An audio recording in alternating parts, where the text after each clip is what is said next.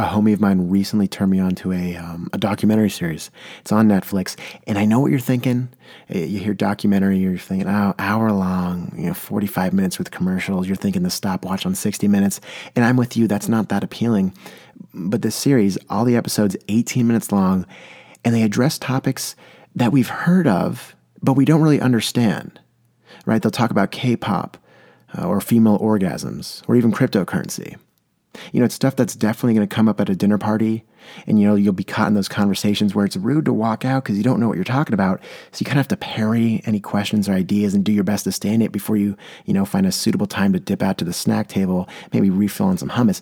It's great. And it really is. I, I watched um, uh, one recently about the world's water supply. And, you know, I've heard about it. We've got water, we got to save some. So that's all I really knew. I learned a lot, which almost makes this transition and ultimately this podcast episode not that fitting. Um, so we have to save the world's water. We we can't use too much water.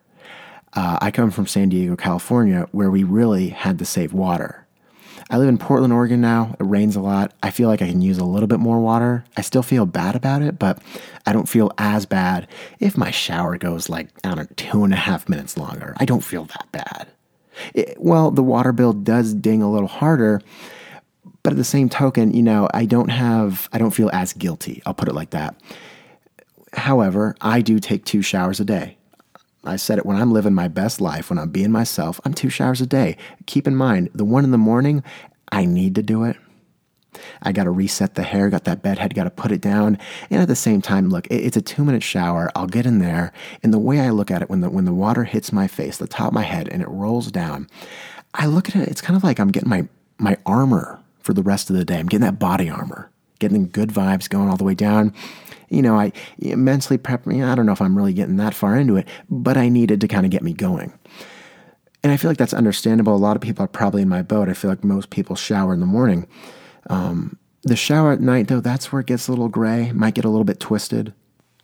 The nighttime shower is not always a tactical decision.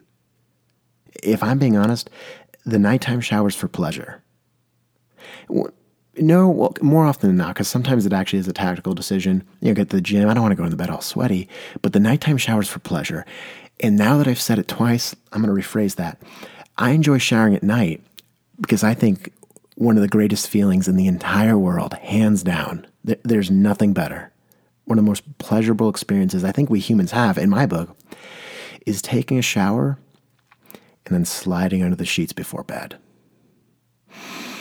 There's something amazing about it. I, I mean, it, makes sense, but it's weird. I didn't know you could take, you know, $5 cotton sheets and then take a shower and all of a sudden they're 100% silk.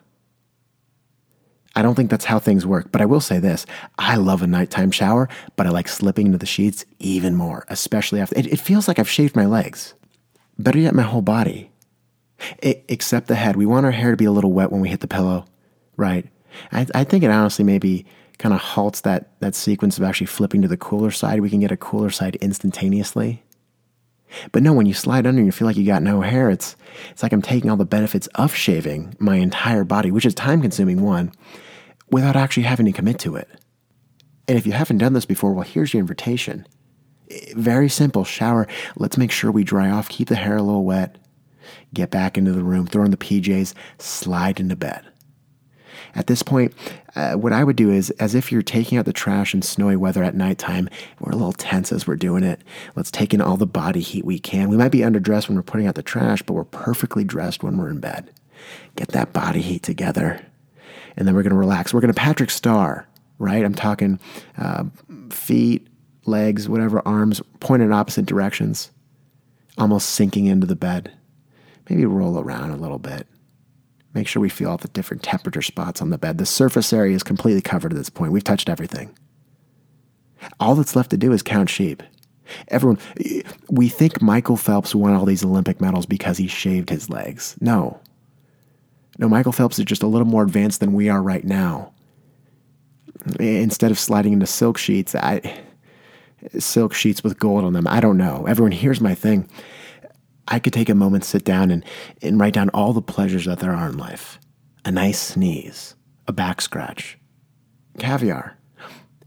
But at the top of my list, close to the top, if not the top of my list, every single time, hands down, is going to be a nice shower, slipping into bed, absorbing my silk sheets, and falling asleep.